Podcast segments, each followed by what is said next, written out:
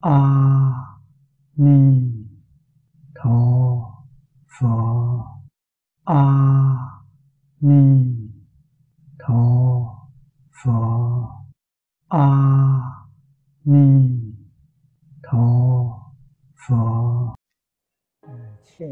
mời mở kinh văn. Tờ thứ 10 điểm xuống. Hàng thứ năm xem từ câu sau cùng.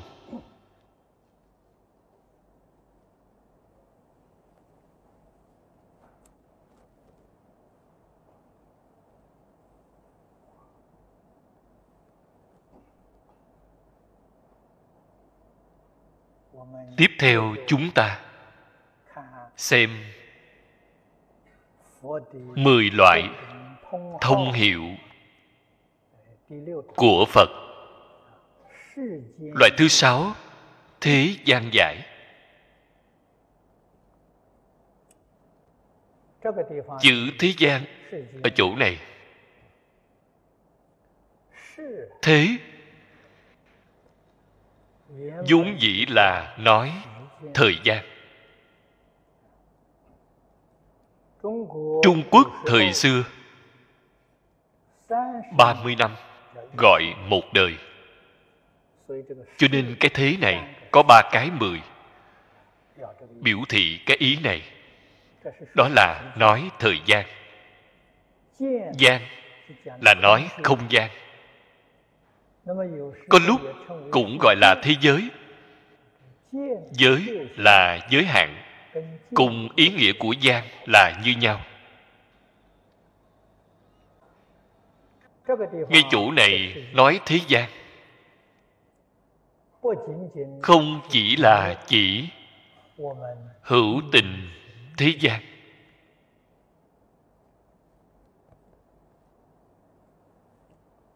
Chúng ta thông thường là chỉ trong sáu cõi. Loài chúng sanh có tình thức. Dùng lời hiện đại mà nói chính là động vật.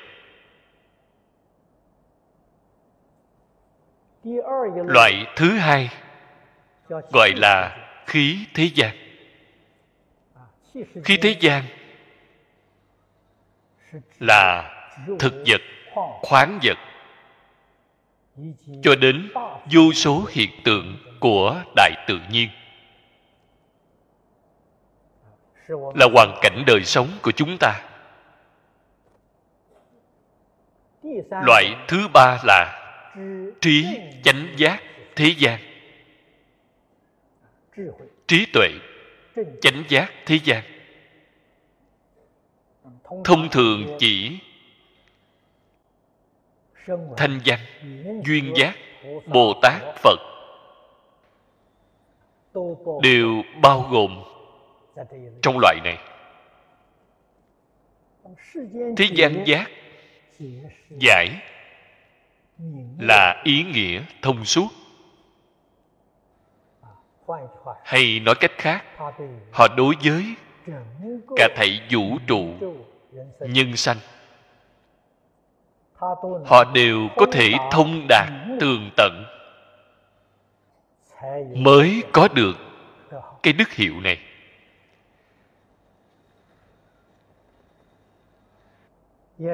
Cũng toàn tri, toàn năng mà thông thường trong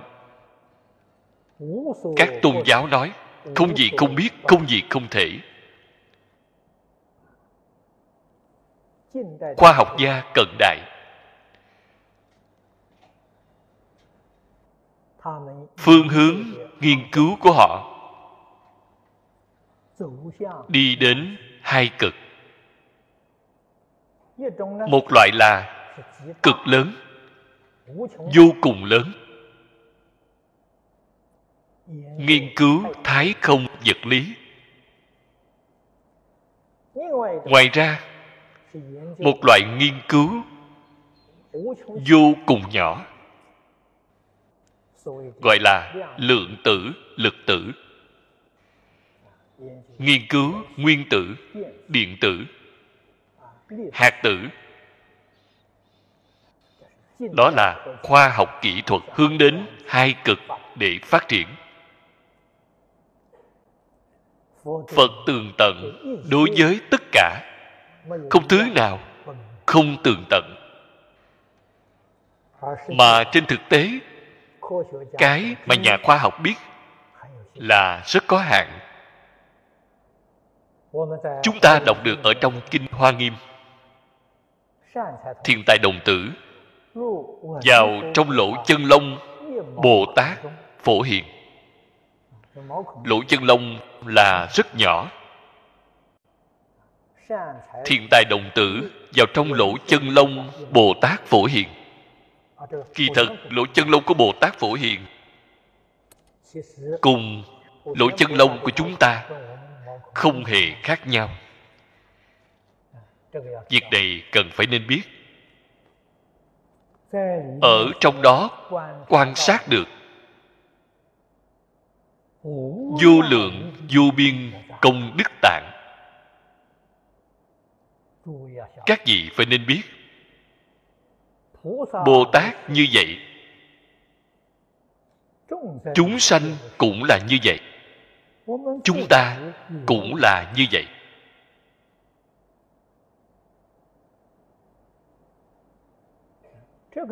Cái cảnh giới này nhà khoa học không cách gì chứng đắc。họ chỉ có thể xem thấy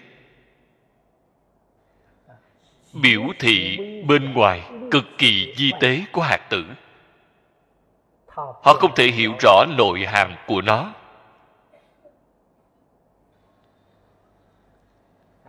cho nên không luận từ lớn từ nhỏ hai phương diện này mà nghiên cứu. Nếu như chúng ta dùng lời nói của âu dương cảnh vô để nói đều không đạt được kết quả chân thật.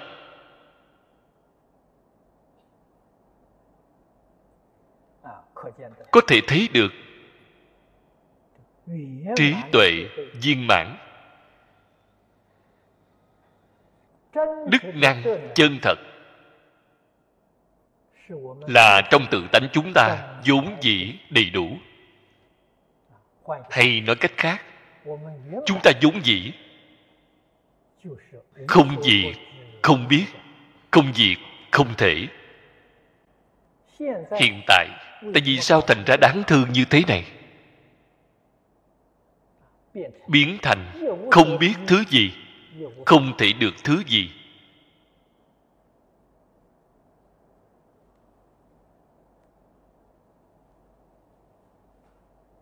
Hơn nữa vẫn còn không biết hổ thẹn. Đại sư hoàng nhất đã từng nói qua hai câu nói hổ thẹn. Đó là đến lúc cuối đời. Cuối đời là một tổng kiểm thảo. Tổng phản tỉnh ngay trong một đời này. Ông nói, nhất sự vô thành, nhân tiệm lão. Ngay trong một đời này, chưa thành tựu được một việc nào, thì người đã già rồi lại nói một câu, nhất văn bất trực, hà tiêu tuyết. Đó là phê bình giá trị ngay trong một đời của chính mình. Không đáng một xu. Còn có gì để đáng nói? Hàm nghĩa của hai câu này rất sâu.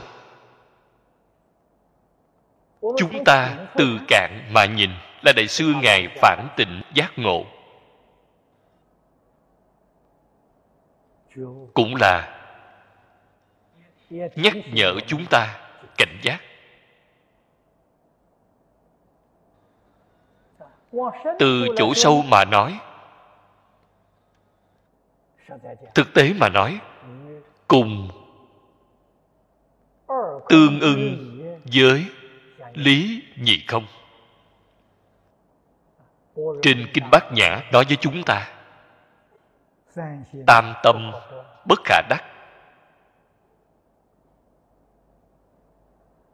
Chư pháp vô sở hữu.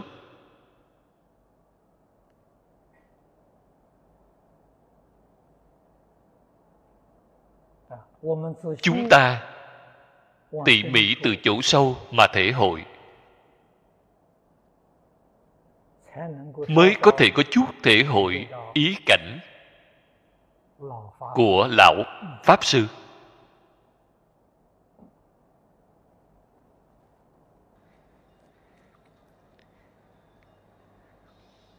Hiểu rõ cái chân tướng sự thật này, chúng ta cần phải nỗ lực phản tỉnh. Tỉ mỉ mà suy gẫm. Chúng ta ở ngay trong một đời này. Ngày tháng này, phải nên làm thế nào để đột phá? Làm thế nào để vượt qua?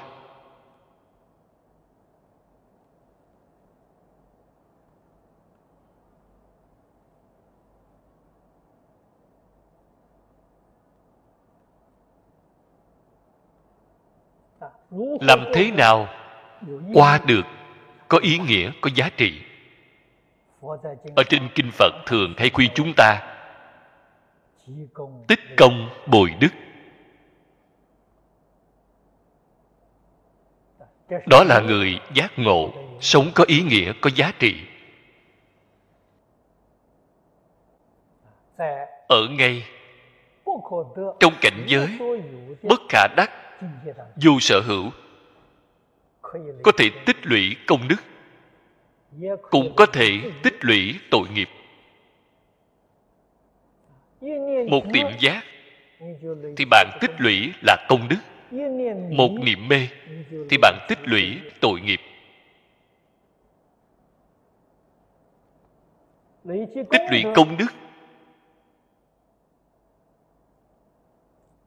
quả báo ở ba đường thiện tích lũy tội nghiệp quả báo ở ba đường ác.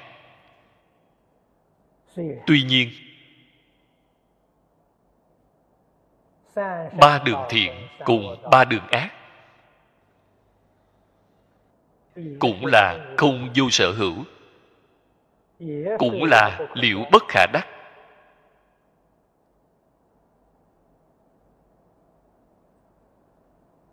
Chẳng qua tướng có. Lý không? Cho nên nếu bạn muốn hỏi, hoàn cảnh hiện tiền của chúng ta là có hay là không? Nếu như bạn cho rằng có, tất cả đều có. Nếu bạn cho là không dạng pháp đều không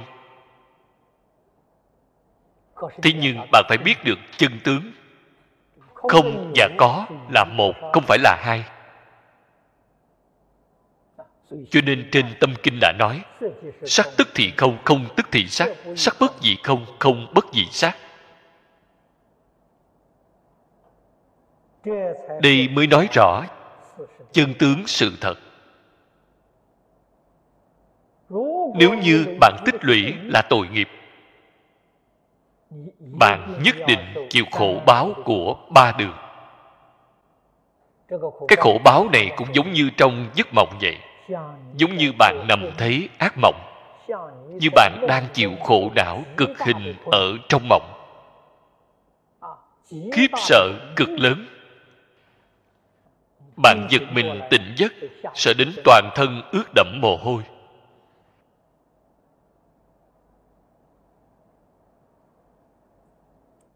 Thời gian này ngắn. Nếu như bạn phải đọa vào ba đường, thời gian đó dài. Trên kinh địa tạng đã nói, vô số kiếp.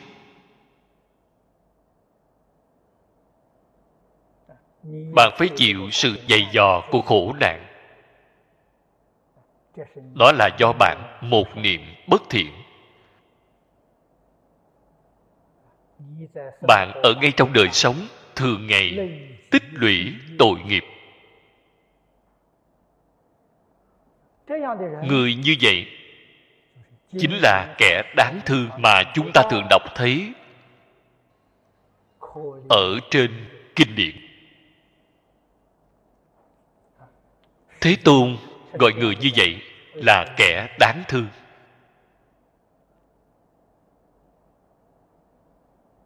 Còn người giác ngộ. Họ sẽ biết vận dụng cơ duyên. Đoạn tất cả ác tu tất cả thiện có thể đem cảnh giới của chính mình không ngừng nâng lên cao. Ở trên kinh phật tán thán đối với họ họ nhận quả báo thiện. Hơn nữa quả báo này càng ngày càng thù thắng.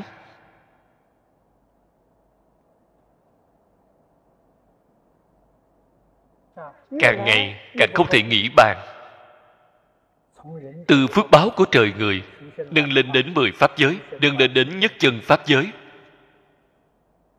Nâng lên đến cùng chư phật bồ tát không hề khác biệt.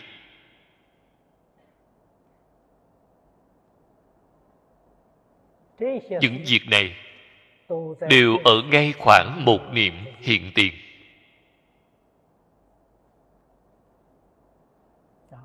Vấn đề ở chính mình có biết hay không?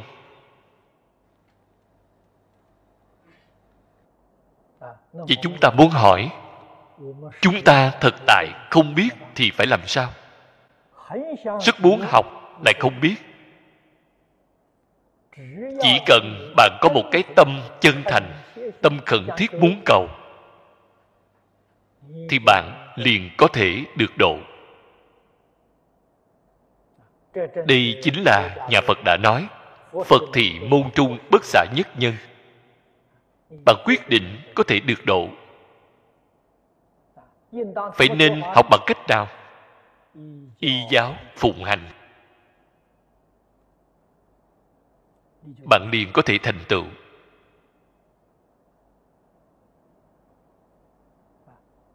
Y theo giáo huấn mà trên kinh điển phật đã dạy, chăm chỉ nỗ lực mà làm.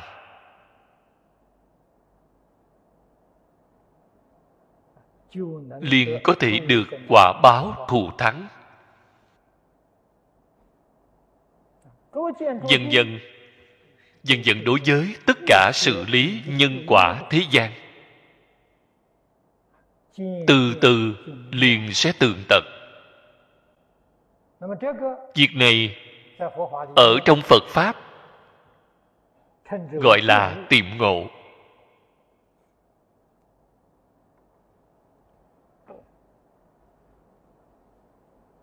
Ngộ có tiệm ngộ, có đốn ngộ.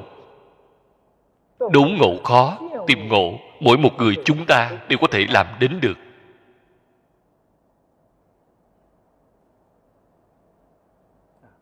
Đó là giải hành, có thể tương ưng. Giải giúp cho bạn hành hành giúp cho bạn giải. Mãi đến cứu cánh viên mãn. Viên mãn mới gọi là thế gian giải. Đức hiệu phía sau, vô thượng sĩ. Sĩ là người đi học. Ở xã hội trung quốc thời xưa, địa vị rất cao. Được xã hội đại chúng tôn kính.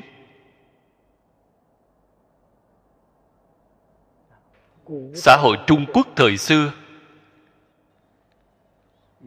có sĩ nông công thương khác biệt. Ở ấn độ có bà la môn, sắc đế lợi phệ xá thủ đà la.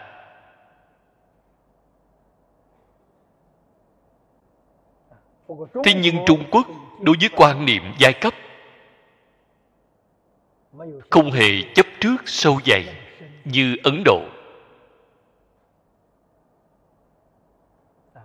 Cho nên phật pháp đại thừa đến trung quốc rất dễ dàng được người trung quốc tiếp nhận.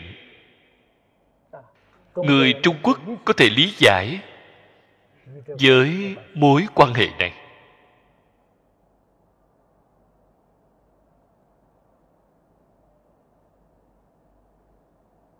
Nếu dùng lời hiện tại để nói, chính là phần tử tri thức.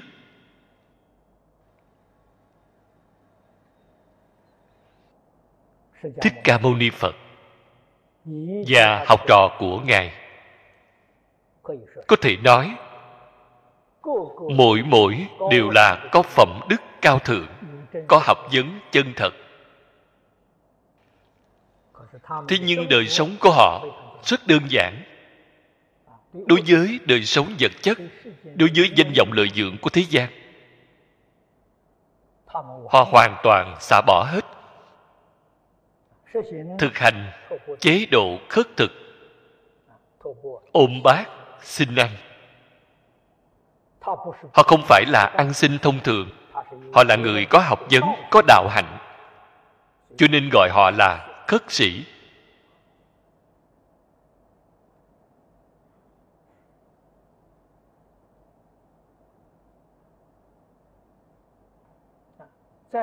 Trí tuệ cao hơn.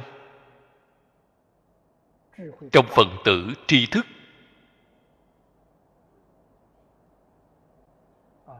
Đức hạnh rộng. Không có người nào có thể siêu diệt hơn phật đà. Cho nên chúng ta tôn xưng đối với phật đà gọi là vô thượng sĩ. Cũng chính là dùng lời hiện tại mà nói, phần tử tri thức không thể vượt qua được họ. Trong phần tử tri thức, họ là chí cao, vô thượng.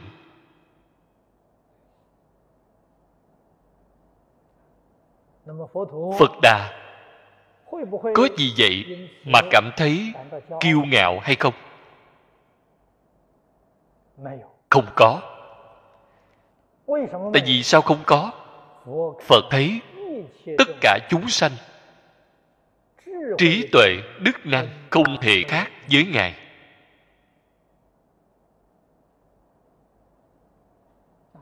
Ngài xưng là vô thượng sĩ. Thực tế mà nói, tất cả chúng sanh, nếu từ nơi tự tánh mà nói, có ai không phải là vô thượng sĩ chứ? Đều là vậy. Ngày nay đức hiệu này của chúng ta mất hết chân thật bởi vì chúng ta có hai loại phiền não chướng ngại. Phiền não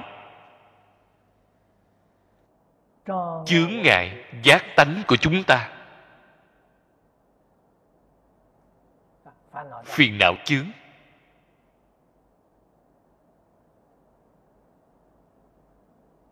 Còn có một sở thi chướng.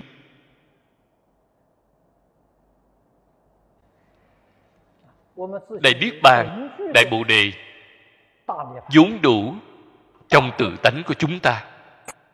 Liền bị hai loại này chướng ngại mất. Phật nói với chúng ta, hai loại chướng ngại này không phải là thật, là hư vọng. Chỉ cần đem hai loại chướng ngại này buông bỏ trí tuệ đức năng trong tự tánh của chúng ta liền hiện tiền.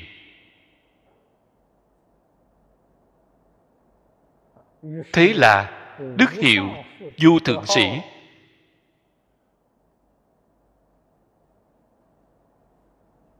Cũng tự nhiên liền đầy đủ.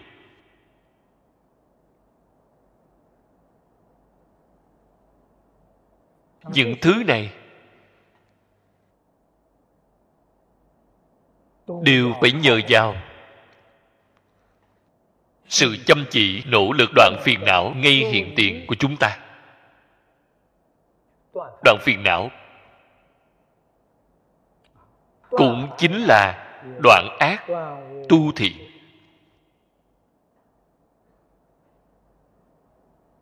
mục đích của đoạn ác tu thiện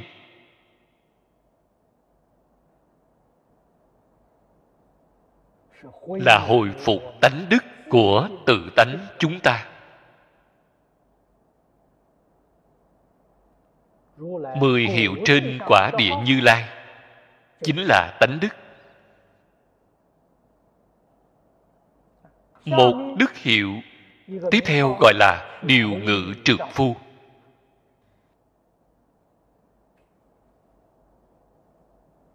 trước tiên chúng ta hai chữ trượng phu này. Hai chữ này ở vào thời xưa trung quốc, cùng hai chữ anh hùng là tương đồng như nhau. Đại trượng phu chính là đại anh hùng. Cho nên trượng phu ở chỗ này không có phân nam nữ, cũng không có phân già trẻ là từ trên tánh đức mà nói. Người khác không làm được việc này, bạn có thể làm được. Đó gọi là đại trượng phu.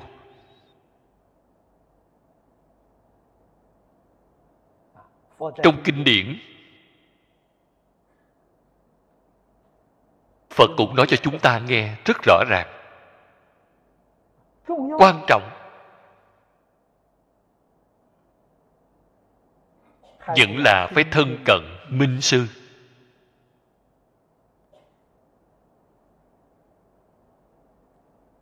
Tu tích thiện pháp. Thành tựu phẩm đức. Học vấn của chính mình. Hai chữ điều ngự bên trên đây. Thực tế nói điều ngự là nói hiệu quả điều là điều tâm. Trong tâm chúng ta, vọng tưởng, tạp niệm rất nhiều. Làm thế nào có thể điều hòa? Đem vọng tưởng, tạp niệm từ bỏ. Ngự là thống ngự. Khống chế. Khống chế hành vi của chúng ta không để thân khẩu tạo ác nghiệp. Đó gọi là ngự. Cho nên điều tâm ngự hạnh. Ở chỗ này, nhà phật gọi là chân thật tu hành.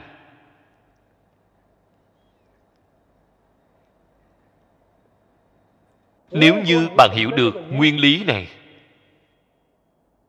công phu tu học của bạn đương nhiên có lực. Ngày nay, công phu tu học của bạn không có lực. Bạn không biết được cách điều tâm. Bạn không biết được khống chế hành vi của bạn.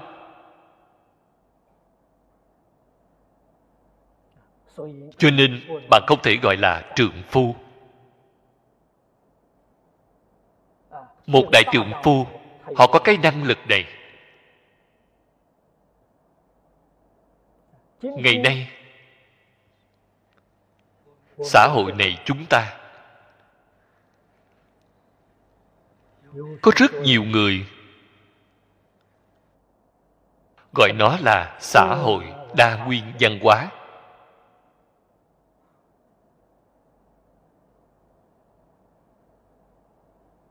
Đặc biệt là ở úc châu. Úc châu trong mấy năm gần đây,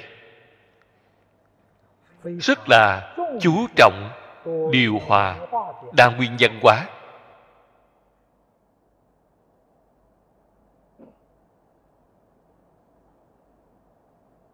Cái nguyên nhân này gần đây chính phủ úc châu đối với khu vực quốc gia này của họ, chọn lấy chính sách mở rộng. Quan nghênh người nước ngoài, di dân đến khu vực này của họ ở.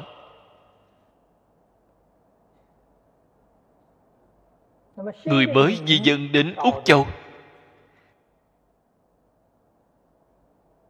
Những người này đến từ những quốc gia khác nhau chủng tộc khác nhau. Văn hóa khác nhau. Hoàn cảnh đời sống khác nhau. Tín ngưỡng tôn giáo khác nhau. Hiện tại cư ngụ ở xã hội này, làm thế nào để những người này có thể ở trong sự khác nhau đó để điều hòa? Đây là một vấn đề trọng đại.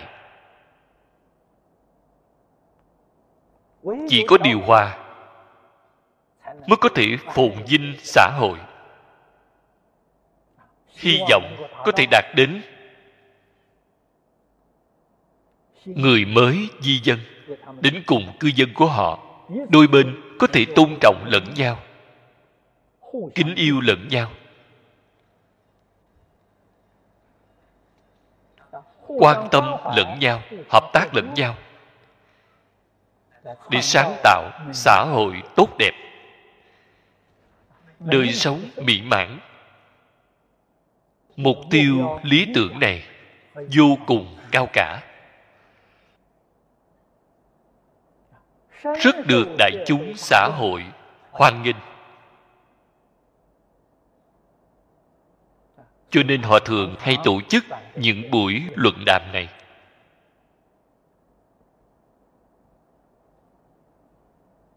Tôi nghe nói, đầu tháng 12 còn có một buổi luận đa nguyên văn hóa với quy mô lớn.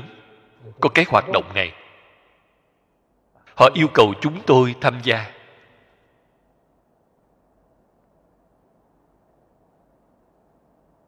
Trên thực tế thế giới hiện tại.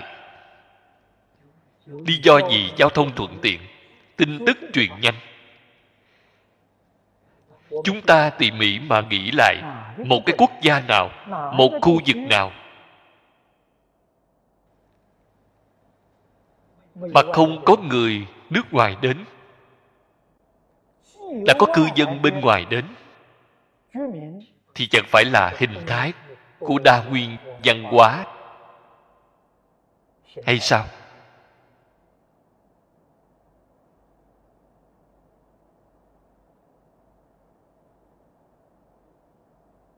Người úc châu. Đem vấn đề này chính thức đưa ra công khai thảo luận.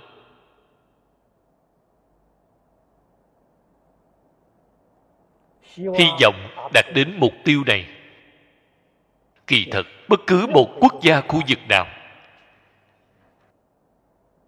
Trong đó, người lãnh đạo thông minh, trí tuệ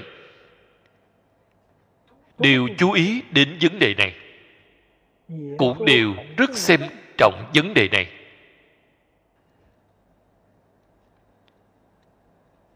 Dùng phương pháp gì để điều hòa? Loại phương pháp nào điều hòa có hiệu quả? Hiện tại, mọi người đều đang thăm dò. Tôi xem thấy cái hiện tượng này. Tôi liền lập tức thể hội được. Thế giới tây phương cực lạc. Càng là khu vực đời sống, đa nguyên văn hóa, quy mô lớn. Cư dân của thế giới tây phương là đến từ du lượng. du biên. Người của các cõi phật giảng sanh đi đến nơi đó.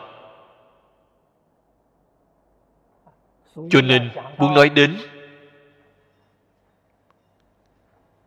bối cảnh văn hóa khác nhau cách biệt của tư tưởng hoàn cảnh đời sống có thể nói là không thể nào so được sự phức tạp như thế giới tây phương cực lạc. Đến từ tận hư không khắp pháp giới. Những người này đến thế giới tây phương cực lạc. Làm thế nào đem đa nguyên biến thành nhất nguyên?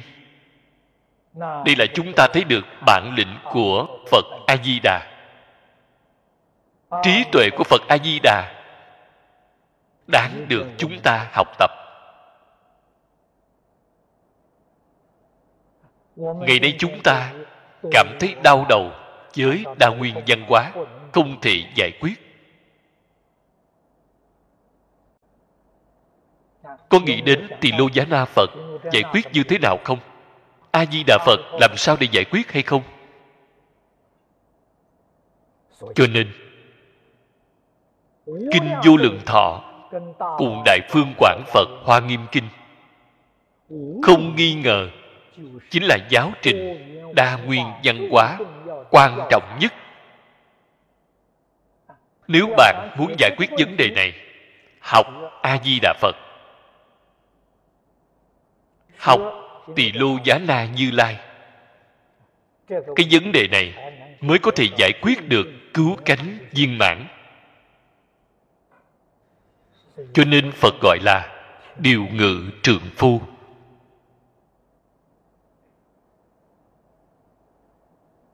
Thật đúng với tên. Không hề quá đáng chút nào.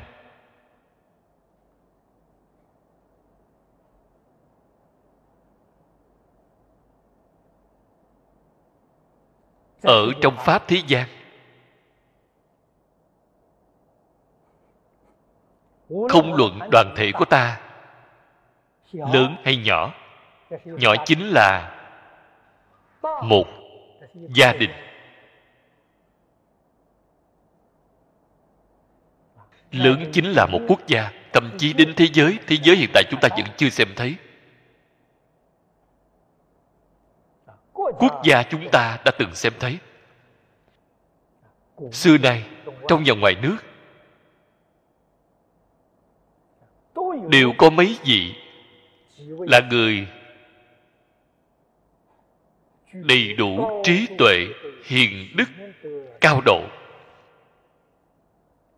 Họ ở ngay trong quần chúng liền khởi lên tác dụng điều hòa.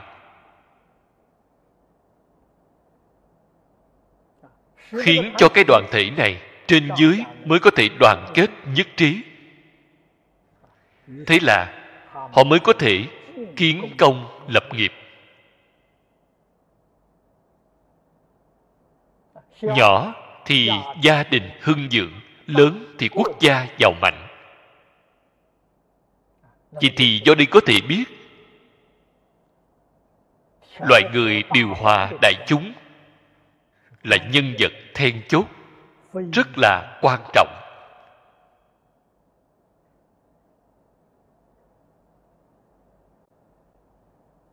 Chúng ta phát hiện loại người này.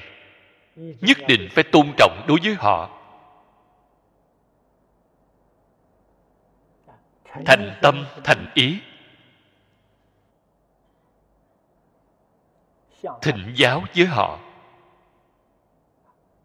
Đạt được hiệp trợ của họ.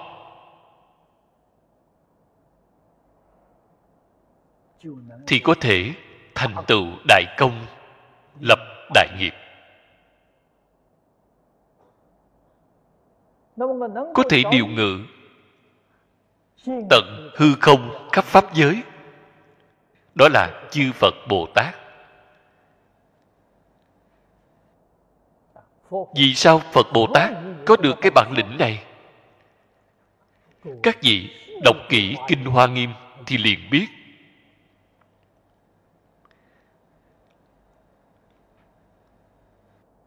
Nguyên tắc quan trọng nhất ở chỗ này, dùng chân thành đối với người. Từ bi tiếp vật. Chân thành có thể cảm động tất cả mọi người. Tất cả chúng sanh cùng đồng một tự tánh, cùng đồng một phật tánh. Không ai mà không cảm động. không thể cảm động là lòng chân thành của chính chúng ta không đủ.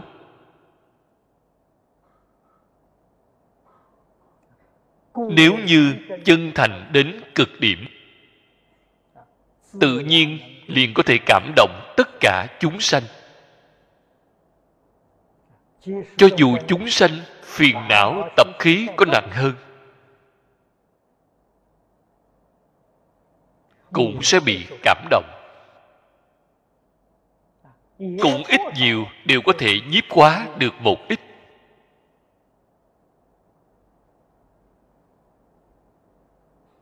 Như vậy, đối với an định của xã hội, đối với hòa bình thế giới, đối với phước báo của chúng sanh, liền có được sự cống hiến. Loại cống hiến này chính là tích lũy công đức mà trong phật pháp nói.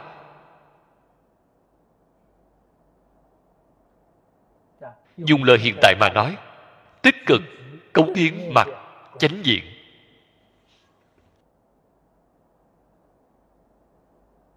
Đức hiệu phía sau đây là thiên nhân sư. Thiên là tam giới 28 tầng trời thế nhưng, trong 28 tầng trời, Phật nói với chúng ta, Trời trường thọ, Phật Không hiện thân, Không nói Pháp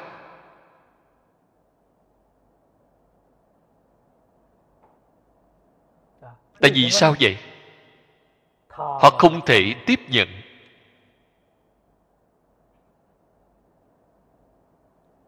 cho nên phật đem trời trường thọ xếp vào một trong tám nạn.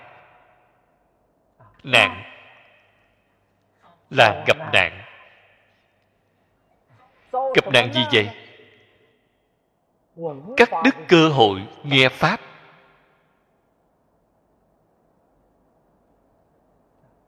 các vị cần phải nên biết. Tất cả chúng sanh nhân duyên thù thắng nhất chính là nghe pháp.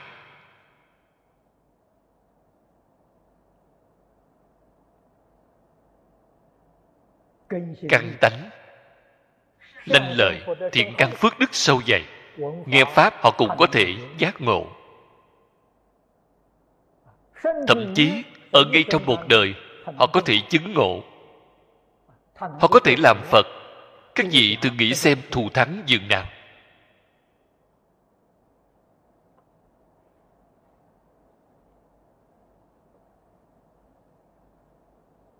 Nếu như đem cái cơ duyên nghe pháp này của chúng sanh, làm lỡ mất đi của họ, hay cắt đứt đi, cái tội này rất nặng. Nghiêm trọng nhất là địa ngục a tỳ ai đến nơi đó chịu tội? Người nào phá hoại cơ duyên nghe pháp của tất cả chúng sanh? Tạo cái tội này thì nặng hy vọng chúng ta phải ghi nhớ. Hay nói cách khác nếu ngược lại mà nói, nếu chúng ta giúp đỡ tất cả chúng sanh, thành tựu tất cả chúng sanh, có được cơ duyên nghe pháp, đó là cái thiện bậc nhất.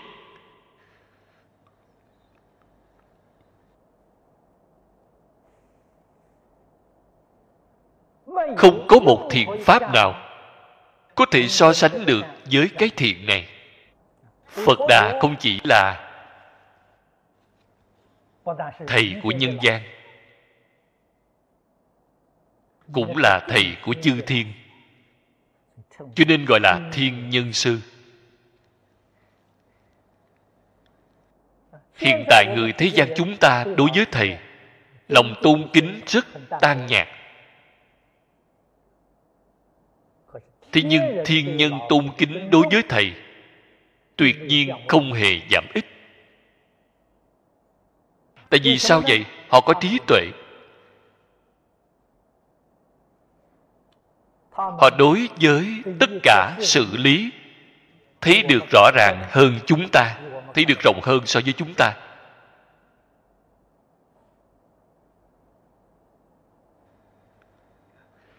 Chư phật bồ tát, thiên long thiện thần, đối với chúng ta khởi lên một tâm thiện làm một ít việc thiện. Như vậy cảm ứng rõ ràng. đến giúp đỡ chúng ta.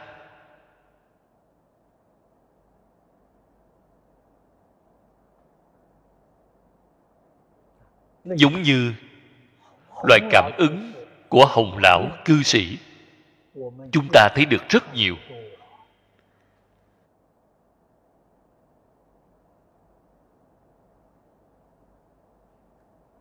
mỗi nơi mỗi chỗ đều có. Chỉ cần chúng ta phát ra là chân tâm vì chúng sanh vì xã hội vì phật pháp tự nhiên liền cảm ứng được chư phật hộ niệm. Long thiên thiện thần hộ vệ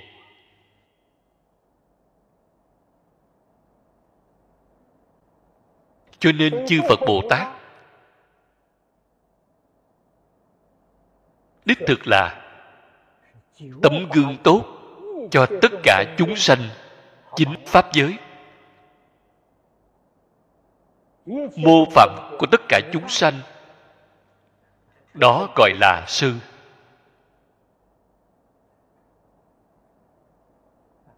Ngày nay chúng ta tu học phật pháp.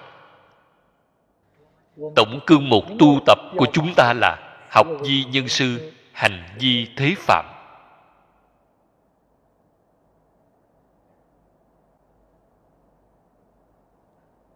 Hai câu nói này phải thường ghi nhớ. Chúng ta khởi tâm động niệm. Lời nói, việc làm, có thể vì thế gian làm ra tấm gương tốt hay không? Đó là chúng ta phải sâu sắc kiểm điểm. Nếu như không thể làm tấm gương tốt cho chúng sanh, thì nhất định không thể làm. Nếu như có thể làm tấm gương tốt cho chúng sanh, thì chúng ta phải nên làm.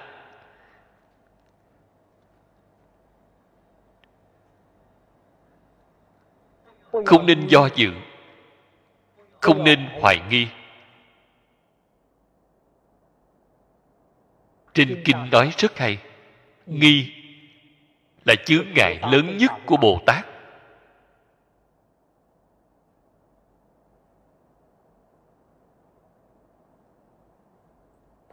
Bồ tát có thể thành phật, chính là không hoài nghi, không xen tạp, không gián đoạn ngày ngày chúng ta đang hô to. Ngày ngày đang nhắc nhở đồng tu. Chúng ta có làm được hay không? Đối với giáo huấn của phật ở trên kinh, có chân thật không hoài nghi hay không? Chân thật lý giải hay không? Chăm chỉ nỗ lực mà học tập.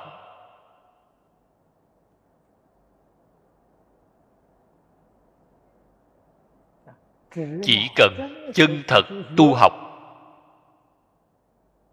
quả báo thù thắng. Giống y như trên kinh đã nói một chút cũng không sai. Đức hiệu sau cùng là phật. Cái chữ này mọi người nghe rất nhiều phật là lược dịch của phật đà. Ý nghĩa của nó là trí tuệ, là giác ngộ. Trong trí tuệ có nói ba loại. Nhất thiết trí, đạo chủng trí, nhất thiết chủng trí. Ba loại trí tuệ viên mãn đầy đủ. Trí là thể, giác là dụng. Họ có thể tự giác, có thể giúp đỡ người khác giác ngộ. Làm đến được ta và người. Viên mãn giác ngộ mới được gọi là phật.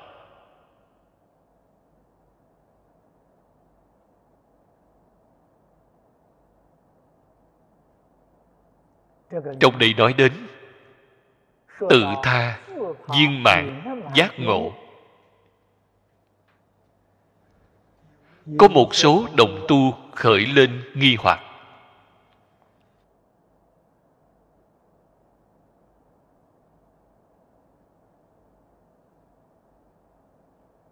Phật, giúp chúng ta giác ngộ. Hiện tại chúng ta vẫn chưa giác ngộ vì sao ngài thành phật rồi?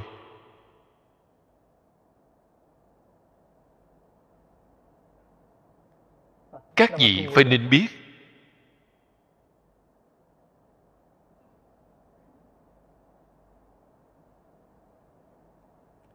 Giác tâm, ý nghĩa, viên mãn.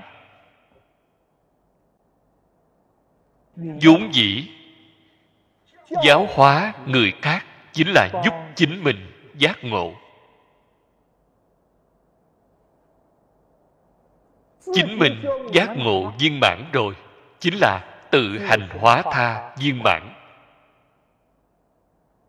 Do đây có thể biết, nếu như bạn không phát tâm giác ngộ người khác, bạn chính mình giác ngộ thì không thể được viên mãn. Đây chính là người xưa thường nói, giáo học tương trường, sư chất đạo hợp. Thì giáo giúp cho học trò học trò cũng tư trợ thầy giáo. Cho nên giáo học thực tế mà nói là giúp nhau thành tựu. Lợi ích vô biên. Không chỉ là thì giáo dạy học trò. Cho nên, một vị bồ tát nào không diệt tâm đi giảng kinh nói pháp, giáo hóa chúng sanh? Bạn muốn hỏi họ tại vì sao vậy? Trên thực tế, chỉ để tự giác. Tự giác giác tha là một sự việc, không phải là hai việc. Không chịu phát tâm giúp người khác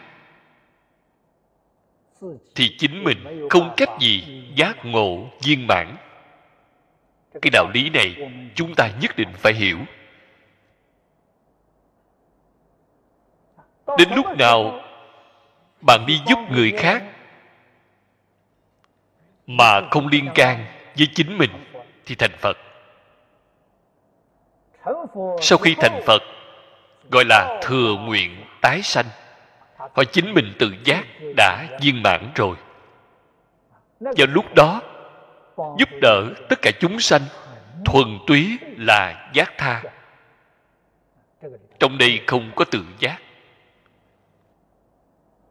Bồ tát từ sơ tính dị đến đẳng giác.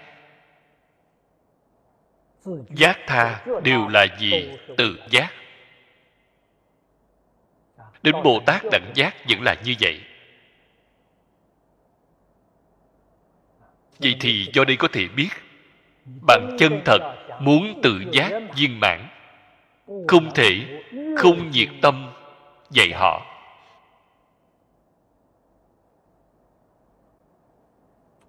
Trong quả báo, phật cũng nói với chúng ta, bố thí tài thì được tiền tài bạn phát tài. Tài của bạn từ đâu mà có vậy?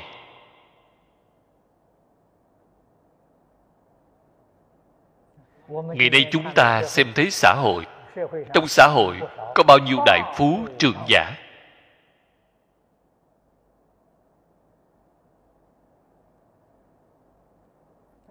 Tuổi tác tuy không lớn. Chúng ta xem thấy chỉ có hai ba mươi tuổi vẫn chưa đến bốn mươi. Tài sản ức dạng mà tài sản này tuyệt nhiên không phải là tiền nhân lưu lại cho họ. Là chính họ, sáng nghiệp mà thành tựu.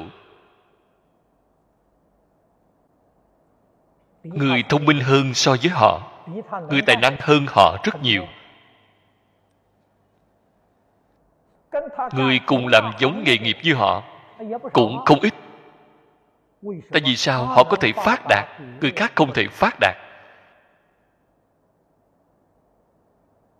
Thậm chí đến còn bị đào thải. Nguyên nhân này do đâu? Trong mạng của họ có. Người kia trong mạng không có. Bạn từ nơi một nghề nghiệp nào? Bạn dùng trí tuệ năng lực của bạn. Đó đều là tăng thượng duyên. Nếu như không có nhân, chỉ riêng có duyên, không thể kết quả. Quả báo hiện tiền. Nhất định là nhân cùng duyên kết hợp mới biến hiện ra quả báo. Nhưng là gì vậy? Do đời trước tu tài bố thí. Ngay đời này được tiền của. Đời trước tu tài bố thí nhiều. Không luận họ từ nơi một nghề nghiệp nào, họ đều kiếm được ra tiền, vì trong mạng họ có.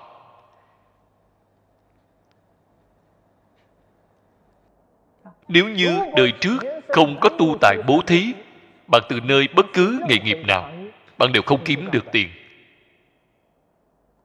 Vì trong mạng không có, thì từ đâu mà có?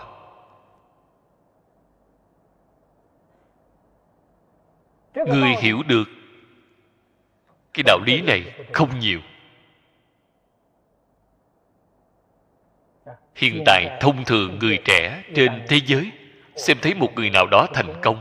Đi nghiên cứu họ xem làm thế nào họ thành công. Cố gắng mà học tập với họ. Họ được có giống hơn.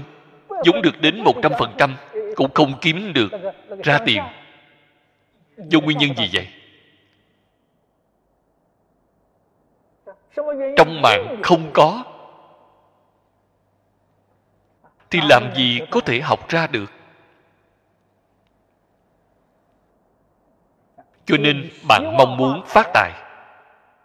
Phật dạy chúng ta phải tu tài bố thí. Bạn hy vọng được thông minh trí tuệ bạn phải tu pháp bố thí.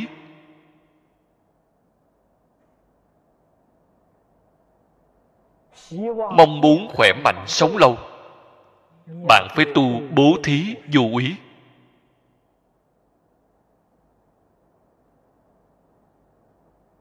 bạn không chịu tu nhân thì làm gì có được quả báo?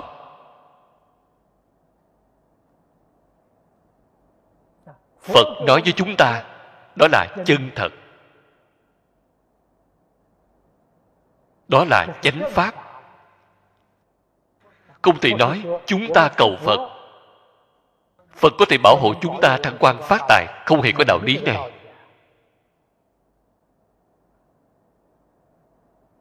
nếu như cầu phật phật liền bảo hộ bạn, chẳng phải là đã đem định luật nhân quả đánh đổ mất rồi. Phật cũng không có năng lực đánh đổ được định luật nhân quả. Cho nên năng lực của phật dạy chúng ta tu nhân chứng quả. Đó gọi là trồng nhân thiện được thiện quả. Đây là phật nói, phật không gạt người lời phật nói mỗi câu đều là chân thật. Nếu như người đã được thiện quả, thông đạt cái đạo lý này, lại chịu tu bố thí vì phước báo của họ sẽ rất lớn, càng ngày càng thù thắng. Không chỉ phước báo một đời này họ hưởng không hết phước báo đời đời kiếp kiếp cũng hưởng không hết.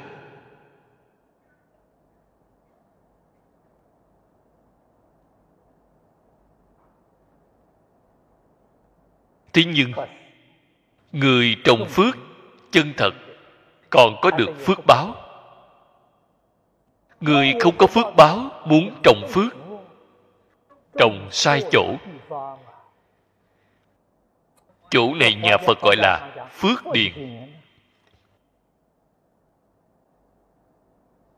Như chúng ta trồng lúa vậy, trồng vào trong đất ruộng, khoảng đất đó phì nhiêu. Ánh mặt trời lượng nước đều rất đầy đủ. Sau khi bạn gieo hạt xuống, lớn lên rất tốt. Nếu như trồng vào trong cát, trồng ở trên đá cuội hạt giống mục nát cũng không thể nảy được mầm. Cho nên bạn phải nhận biết phước điền. Bạn mới có thể chân thật trồng được phước. Nếu như không phải phước điền, bạn đến nơi đó trồng phước, tương lai bạn sẽ rất thất vọng, không có được kết quả. Cái gì là phước điền chân thật? Ở nơi đó, chân thật có người tu hành. Chân thật có người chứng quả ở nơi đó. Ở trên kinh phật nói với chúng ta.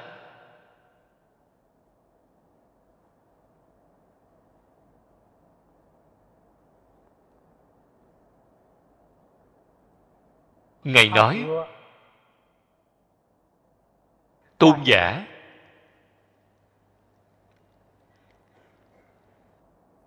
ca nặc ca. Ở trong vô lượng kiếp trước, đã từng cúng dường một vị bích chi phật một bát cơm.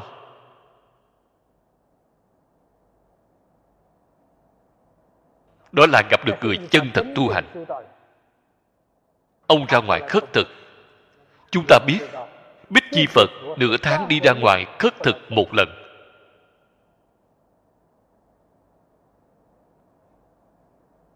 Ông có cơ hội gặp được. Dùng tâm chân thành tâm cung kính cúng dường một bát cơm này. Phật nói quả báo mà ông có được là gì vậy? 90 ức kiếp không bị quả báo bần cùng.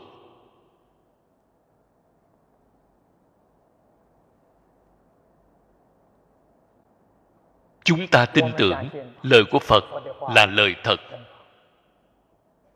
không hư dối. Trong đây hiển thị cho chúng ta một đại đạo lý. Đó chính là chúng ta tu phước không nên hoài nghi. Không nên do dự.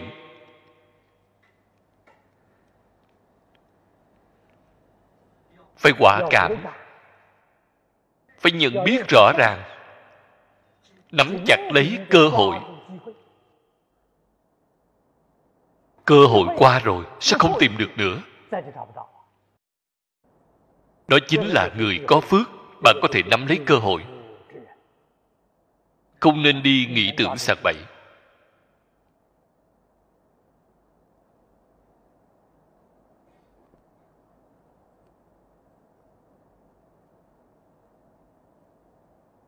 việc này, rốt cuộc thì có phước báo gì hay không? Phước báo này rốt cuộc là được bao lớn? Ta phải nên làm bằng cách nào? Bạn ở nơi đó. Nghĩ tưởng ngớ ngẩn. Cho dù bố thí, thì phước báo sẽ rất có hạn. Cho nên, đem tất cả vọng tưởng phân biệt chấp trước, dứt hết. Dùng tâm chân thành cung kính để tu bố thí đây là phật dạy cho chúng ta. Cho nên phàm hỷ việc gì cũng đều có lý do, đều có nhân quả. Đây là chúng ta phải chú trọng.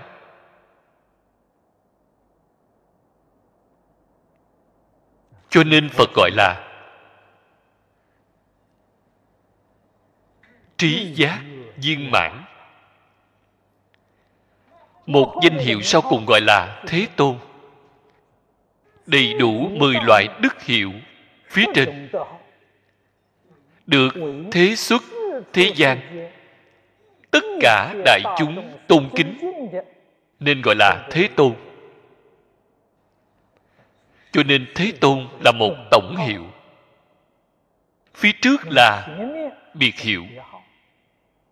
Mỗi một danh hiệu đều là hiển thị trí tuệ, đức năng vốn đủ trong tự tánh.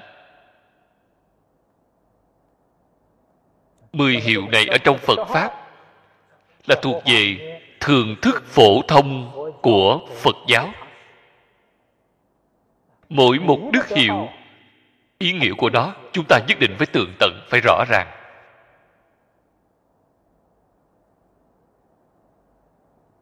Lại xem tiếp đoạn kinh văn phía sau tại thế, giáo thọ, tứ thập nhị kiếp.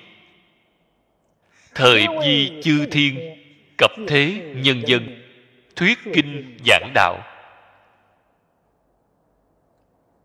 Phật bồ tát, thị hiện ở thế gian. Để làm gì? Chính là làm cái việc này. Các vị phải ghi nhớ đây là chư phật bồ tát thị hiện xuất gia. Xuất gia thì làm cái việc này, không phải việc nào khác. Làm những việc khác thì sai rồi.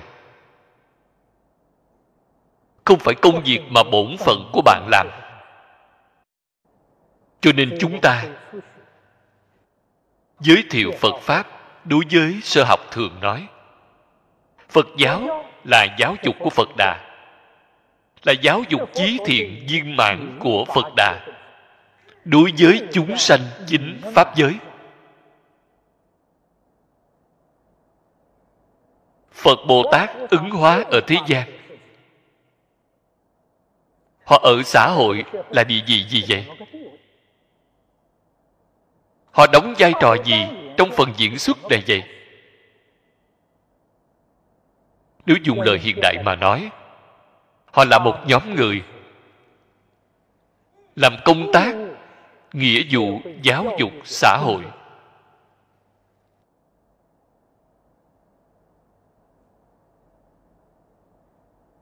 Ngày nay chúng ta cũng xuất gia. Làm đệ tử của phật chúng ta có nhận thức rõ. Chức trách của người xuất gia là gì không? Người xuất gia phải nên làm những việc gì?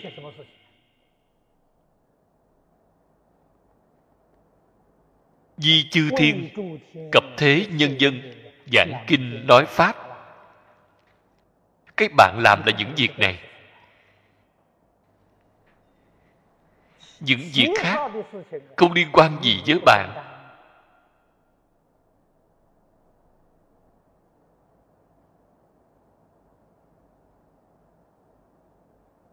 hiện tại có một số người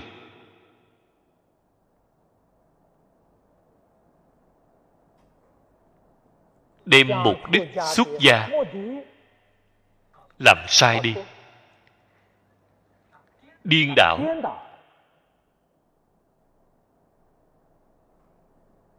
Sau khi xuất gia, đi làm một số sự nghiệp từ thiện xã hội.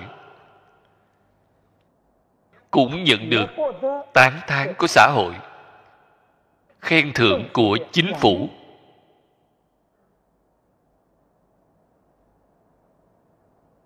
Đây là hiện đại.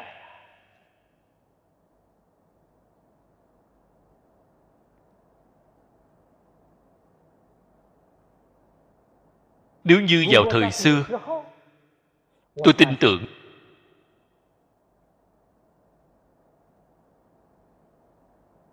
quyết định không phải là hiện tượng này. Bạn xuất gia người ta gọi bạn là pháp sư. sư là gì vậy? là thầy của trời người. Bạn là thầy giáo nên gọi bạn là sư. Sư, bạn có dạy học hay không? Bạn có lên lớp hay không? Bạn không có dạy học, không có lên lớp, người ta gọi bạn là thầy. Bạn nghĩ lại xem, bạn cảm thấy thế nào? Không đúng với sự thật.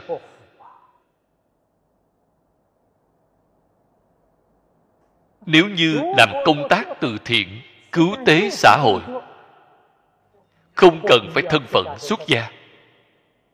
Thân phận tại gia cũng được. Người xuất gia không thể làm. Tại vì sao không thể làm? Người xuất gia không có tiền. Thích ca mâu ni phật thì hiện cho chúng ta xem ba y một bát, không có bất cứ thứ gì. Y phục của ngài bố thí cho người khác thì không có y phục mặc ngài không dễ gì hóa duyên được một bát cơm. Bố thí cho người khác vì thì ngày đó phải nhịn đói không có cơm ăn.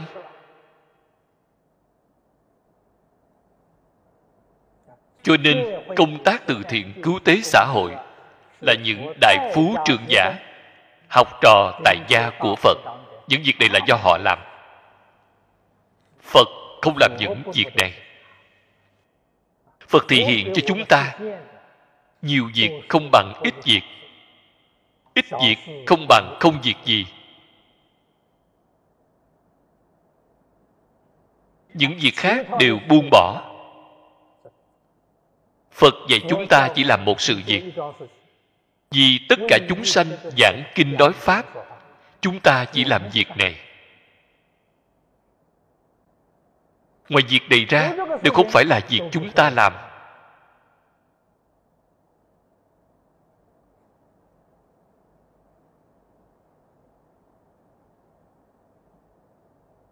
thành lập một phật học viện. Trong phật học viện sự việc hành chánh, thành thật mà nói, cũng không nên để người xuất gia làm, người xuất gia làm giáo viên. Các vị muốn học bộ kinh luận nào, tôi sẽ khai giáo trình này cho bạn, giảng bộ kinh này cho bạn nghe. Những việc khác không nghe, không hỏi.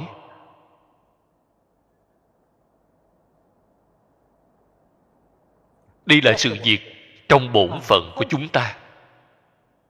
Việc trong bổn phận thì nhất định phải làm cho tốt. Không nên sau cùng lại trái ngược. Không nên bỏ gốc lấy ngọn. Vậy thì sai rồi, sai lầm đặc biệt.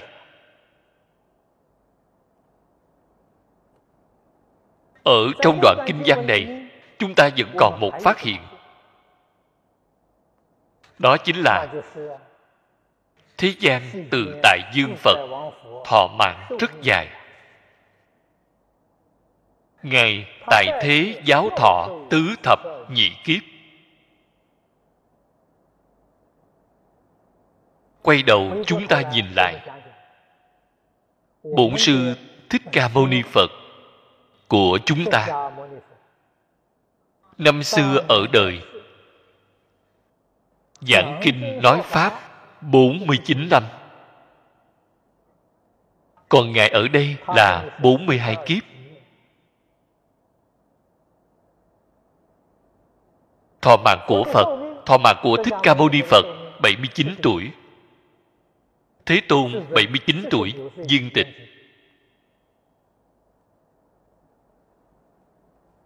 Người Trung Quốc chúng ta quen nói tuổi mụ là 80 tuổi trên thực tế, Thích Ca Mâu Ni Phật là 79 tuổi viên tịch.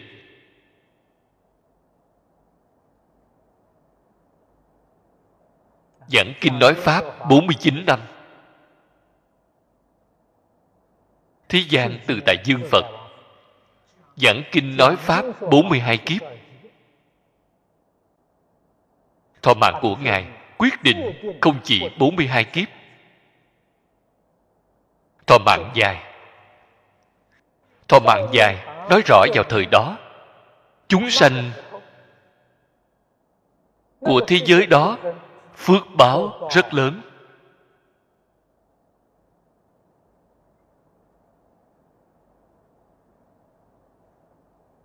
Rất đáng được chúng ta ngưỡng mộ.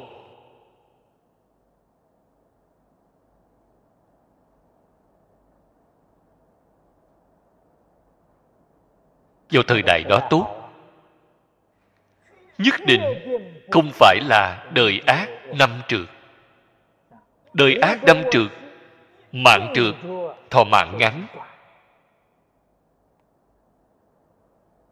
Cho nên từ chỗ này mà thấy, thế gian từ tại dương như lai, thời đại đó.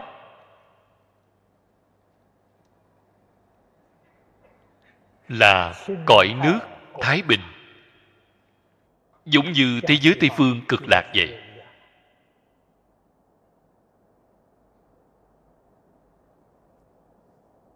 Đây là chúng ta phải nên thể hội được.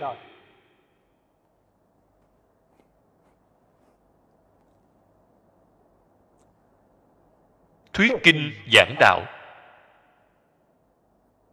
Cái gì gọi là kinh, cái gì gọi là đạo?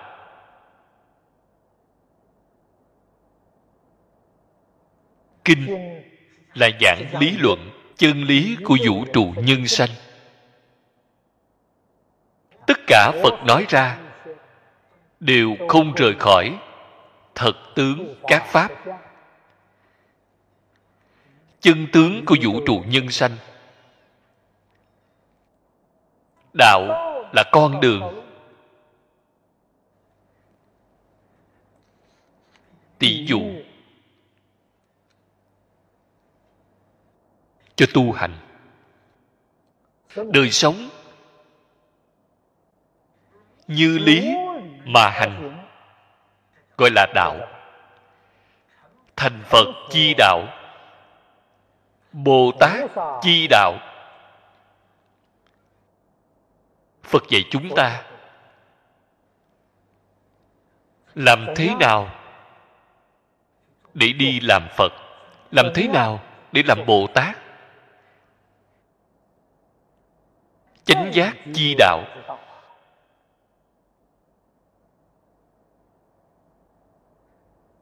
Chỉ cần chúng ta tường tận đối với nghĩa lý của kinh điển, tư tưởng kiến giải, lời nói việc làm của chúng ta,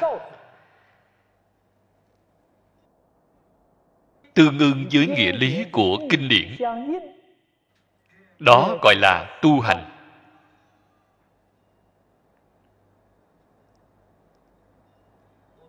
Ngày nay chúng ta quy y vô lượng thọ phật. Quy y a di đà phật. Nếu như có thể đem kinh vô lượng thọ, từng câu, từng chữ đều áp dụng ngay trong cuộc sống thường ngày, chính là chúng ta hành đạo.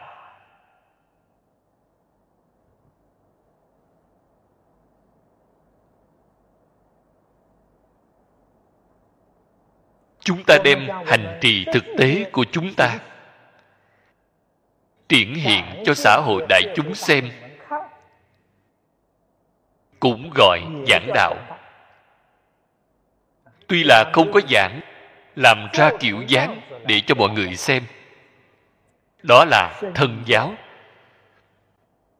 Chúng ta dùng ngôn ngữ. Đó là miệng đang giáo học làm ra kiểu mẫu là thân đang giáo đạo. Chư phật bồ tát, thân ngữ ý, ba luân giáo hóa chúng sanh. Đây đều là chúng ta phải nên học tập.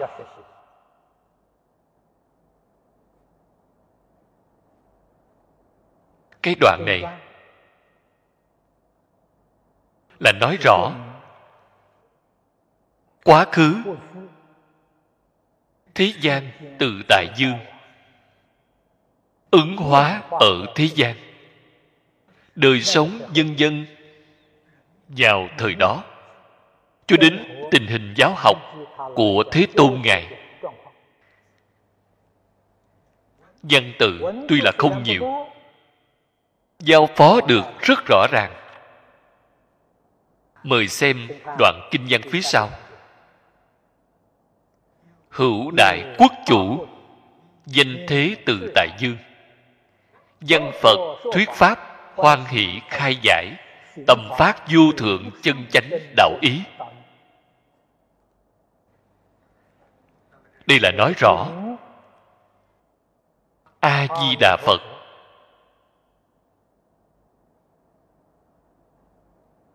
Phát tâm, một đoạn nhân duyên tu hành chứng quả phật nói pháp. trong thính chúng có một vị vua của một nước lớn. Như thích ca mâu ni phật. Năm xưa ở đời nói kinh giảng đạo. Chúng ta xem thấy ở trên kinh có 16 đại quốc dương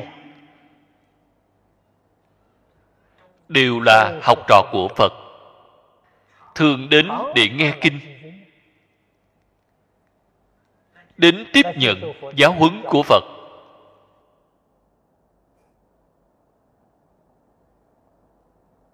Thời đại mà thế tôn xuất hiện.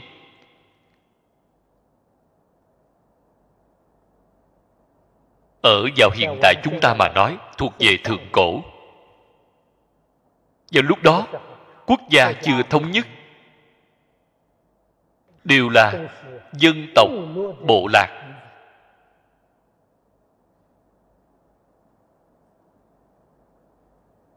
Vào lúc đó ở trung quốc là trào nhà châu. Chúng ta xem thấy ở trong sách sử có 800 chư hầu. Đây là ghi chép trên sách sử. Chư hầu chính là quốc dương họ có quốc gia của chính họ. trong sách xưa ghi chép nước lớn vuông dứt một trăm dặm. Nước nhỏ có hai ba mươi dặm. Nếu như nếu luận nước nhỏ mà nói như singapore thì có bao nhiêu nước nhỏ? Đừng xem singapore nhỏ. Vào thời xưa có rất nhiều quốc gia một thôn trang chính là một quốc gia.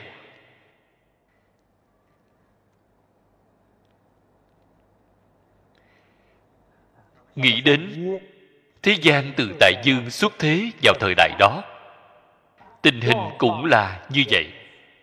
Thế nhưng, phước báo của người vào thời đó lớn, tuổi thọ dài. Có đại quốc dương tên là thế nhiêu dương. Thế nhiêu dương nhất định là xã hội thời đó, tán thán một mỹ từ. Đối với vị quốc dương đó, thế là thế gian. Nhiêu là phong nhiêu. Nói rõ, vị quốc dương này có trí tuệ rất từ bi, chăm sóc rất chu đáo đối với quốc gia nhân dân. Nên mới được gọi là thế nhiêu dương.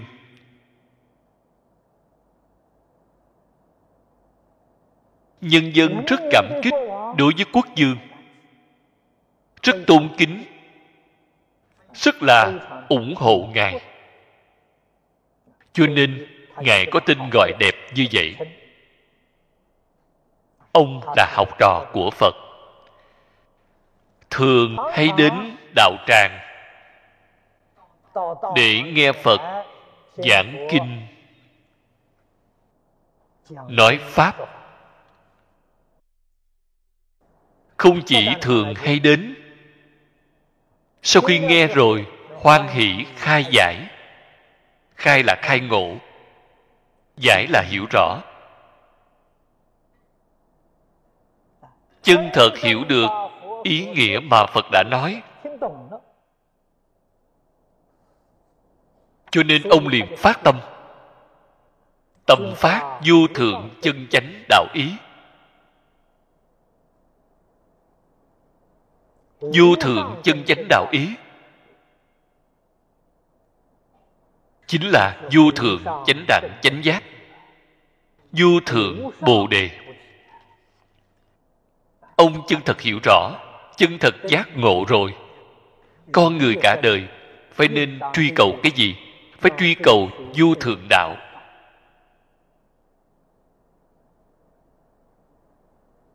Đó mới là chân thật giác ngộ.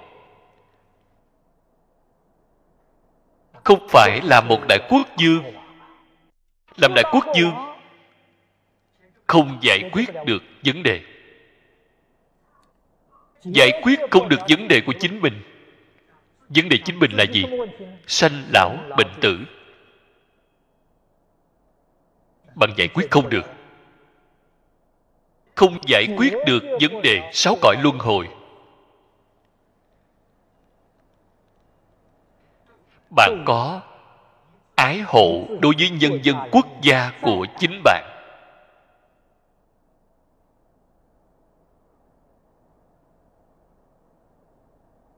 Và cũng không thể giúp họ giải quyết được vấn đề.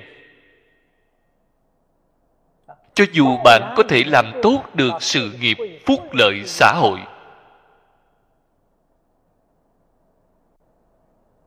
khiến cho nhân dân toàn quốc có được cái học. Cố gắng học tập, không hề bị thất học. Người già được nuôi dưỡng. Bạn cũng chỉ có thể giúp họ một đời. Sau khi họ chết rồi, họ vẫn còn có đời sau, vẫn còn có kiếp sau. Đời sau kiếp sau thì phải làm sao? Bạn không cách gì giúp được cho họ. Cho nên nếu như bạn chân thật phát tâm đại từ bi, bạn phải chăm sóc những chúng sanh này, phải đời đời kiếp kiếp chăm lo cho họ. Phải giúp họ. Thoát khỏi sáu cõi luân hồi. Muốn giúp họ ra khỏi mười pháp giới. Muốn giúp họ làm phật, làm bồ tát. Đó mới gọi là đại viên mãn. Cho nên họ chân thật hiểu được, chân thật tường tận.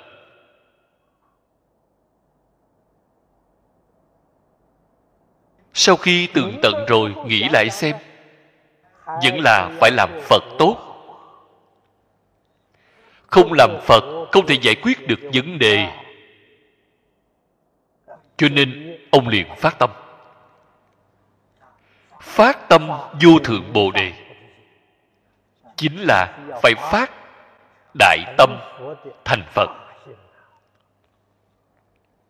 Tâm vừa phát ông liền có hành động. Ông thật làm. Không phải nói qua thì thôi.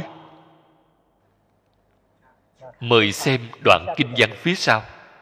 Khí quốc quyên dương, hành tác sa môn hiệu viết pháp tạng, tu bồ tát đạo. Chủ này nói rõ, sau khi ông phát tâm, chân thật xuất gia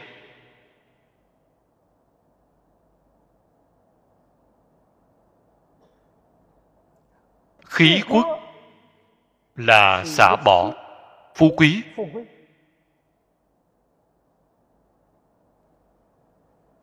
Người xưa đã nói, quý di thiên tử, phú hữu tứ hải. Quốc dương vào thời xưa, lãnh thổ của họ cũng bằng, nói là tài sản tư hữu của họ. Họ giàu có đến như vậy. Nhân dân trồng trọt trên đất của họ thì phải nộp thuế cho họ.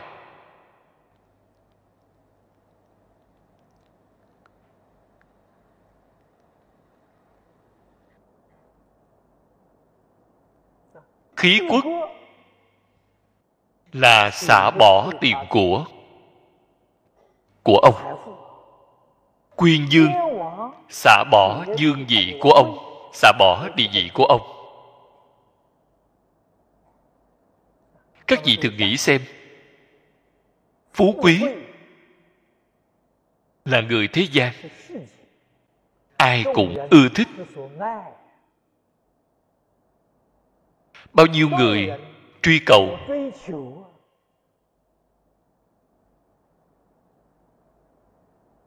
bằng không nhất định. Có thể cầu được. Thế nhiêu dương tuy đã có được phú quý. Hơn nữa là đại phú quý. Bởi vì ông là đại quốc dương đại phú đại quý có thể xả. Sau khi xả rồi ông đi làm sa môn sa môn là tên gọi của người xuất gia. Thực tế mà nói đây là danh xưng. Vào thời xưa, trong mỗi một tôn giáo, ấn độ, người xuất gia tu hành đều gọi là sa môn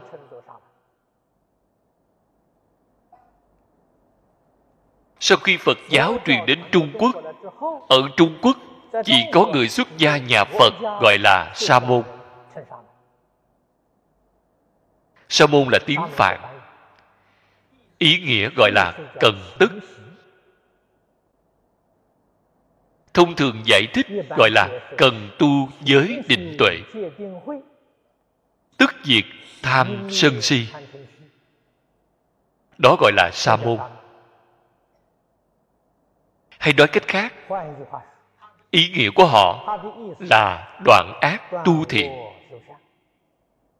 Có thể rất phấn chấn, rất nỗ lực, rất tinh tấn mà đoạn ác tu thiện. Con người này gọi là sa môn.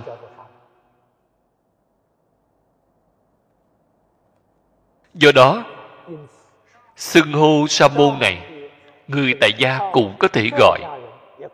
Chỉ cần chân thật đoạn ác, tu thiện đều có thể gọi là sa môn ý nghĩa chỗ này là họ đã xuất gia rồi. Hiểu viết pháp tạng. Lão sư của ngài đặt cho ngài một pháp danh. Pháp danh này gọi là pháp tạng. Pháp là tất cả phật pháp tạng là hàm tạng. Tất cả phật pháp đều hàm tàng trong đó. Nên gọi là pháp tạng. Do đây có thể biết, pháp tạng chính là tên gọi của tự tánh, chúng ta. Chỉ có chân như tự tánh mới hàm chứa tất cả các pháp. Thế xuất thế gian, tất cả các pháp đều hàm chứa ngay trong tự tánh của chúng ta. Tu bồ tát đạo. Câu nói này là tán thán. Ngài chân thật tu hành.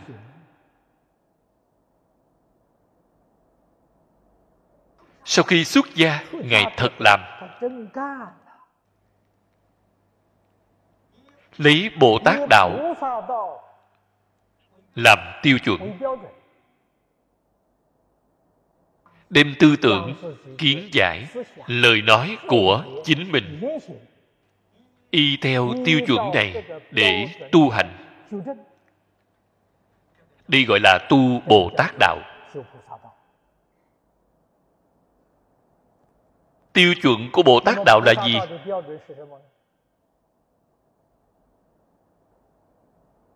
Tịnh tông chúng ta.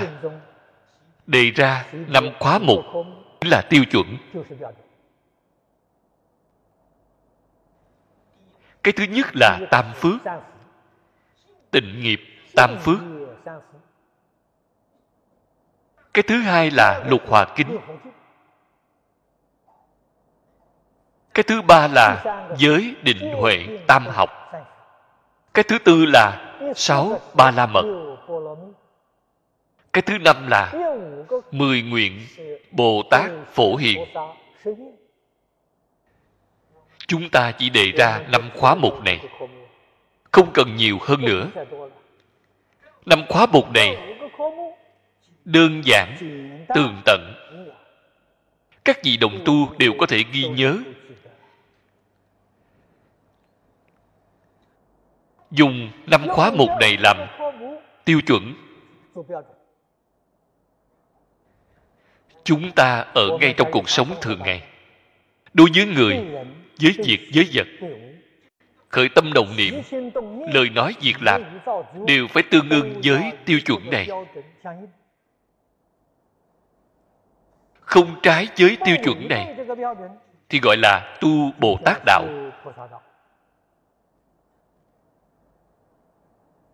Nếu như ở ngay trong cuộc sống thường ngày khởi tâm động niệm lời nói việc làm.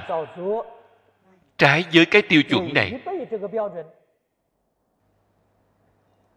thì không phải tu bồ tát đạo.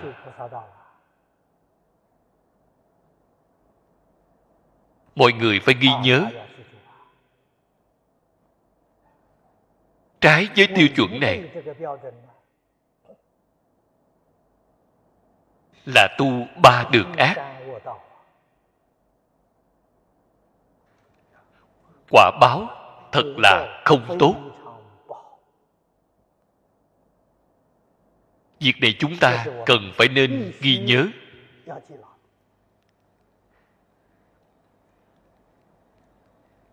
đoạn kế tiếp sau là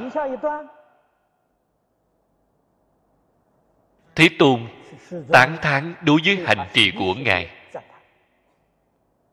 cao tài dũng triết giữ thế siêu dị. Tính giải, minh ký tất giai đệ nhất. Những lời nói này, chúng ta cần phải ghi nhớ. Phải học tập với bồ tát pháp tạng. Cao là tán thán đức của ngài. Đức cao tài là tán thán trí của ngài. Ngài có trí tuệ, ngài có tài hoa. Dũng triết là tán thán chí hướng của ngài. Ngài lập ra đại chí. Đích thực là khác với người người thế gian mong cầu là phú quý.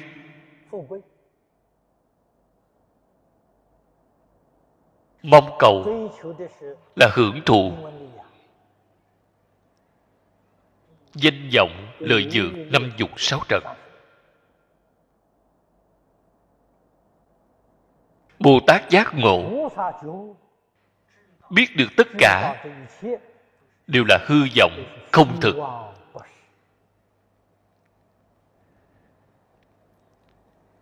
Đều là căn bản của sanh tử luân hồi. Cho nên có thể đem nó xả được sạch trơn.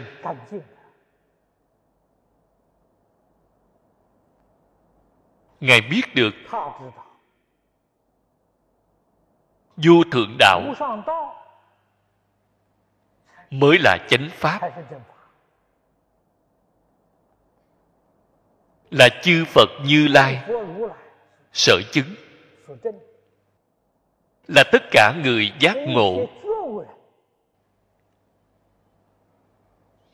Mong cầu học tập. Ngài là chân thật. Giác ngộ. Chân thật hiểu rõ. Hành động việc làm. Không giống như người thế gian, siêu dị.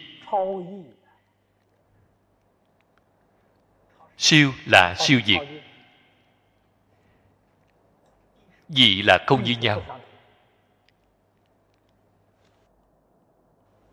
Hai câu này nói rõ.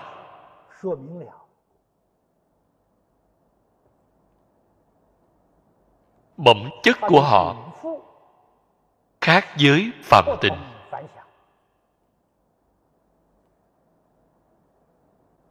hai câu sau cùng thực tiễn ngay trong cao tài dũng triết.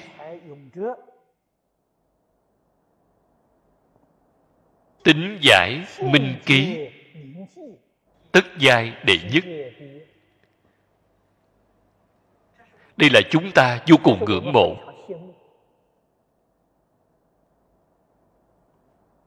Chúng ta có thể làm được hay không? Có thể. Bắt đầu làm từ đâu? Từ tính ngày nay chúng ta đọc kinh, nghe kinh, không thể giác ngộ. Tuy là nghe kinh, đọc kinh mà không thể khai ngộ. Nguyên nhân này do đâu? Tính không thật.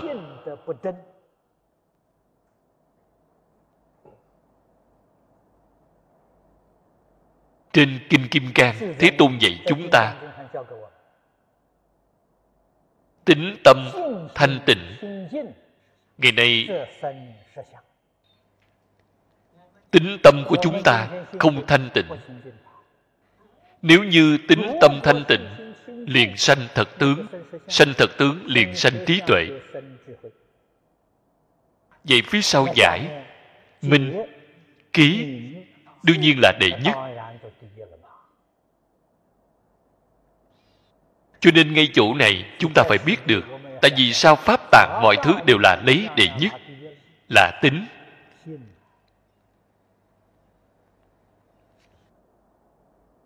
Ngày nay chúng ta trên tính tâm có vấn đề.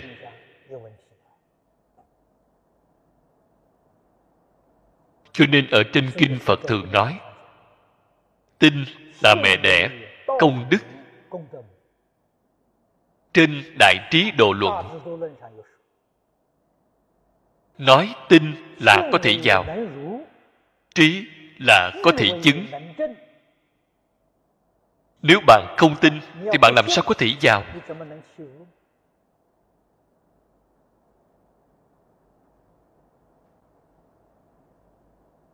Chúng ta đọc đến đoạn kinh văn này. Phải nên có sự khải thị phải nên có sự lĩnh ngộ.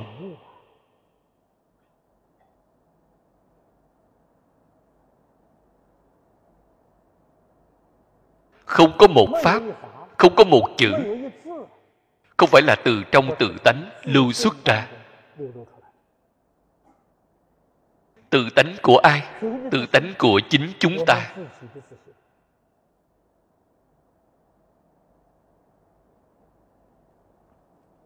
cho nên chỉ cần xây dựng tính tâm thanh tịnh. chúng ta cũng có thể giống như pháp tạng dài tất đệ nhất. Hôm nay thời gian đã hết chúng ta chỉ giảng tới đây thôi. a ni tho phở a ni tho 佛阿弥陀佛。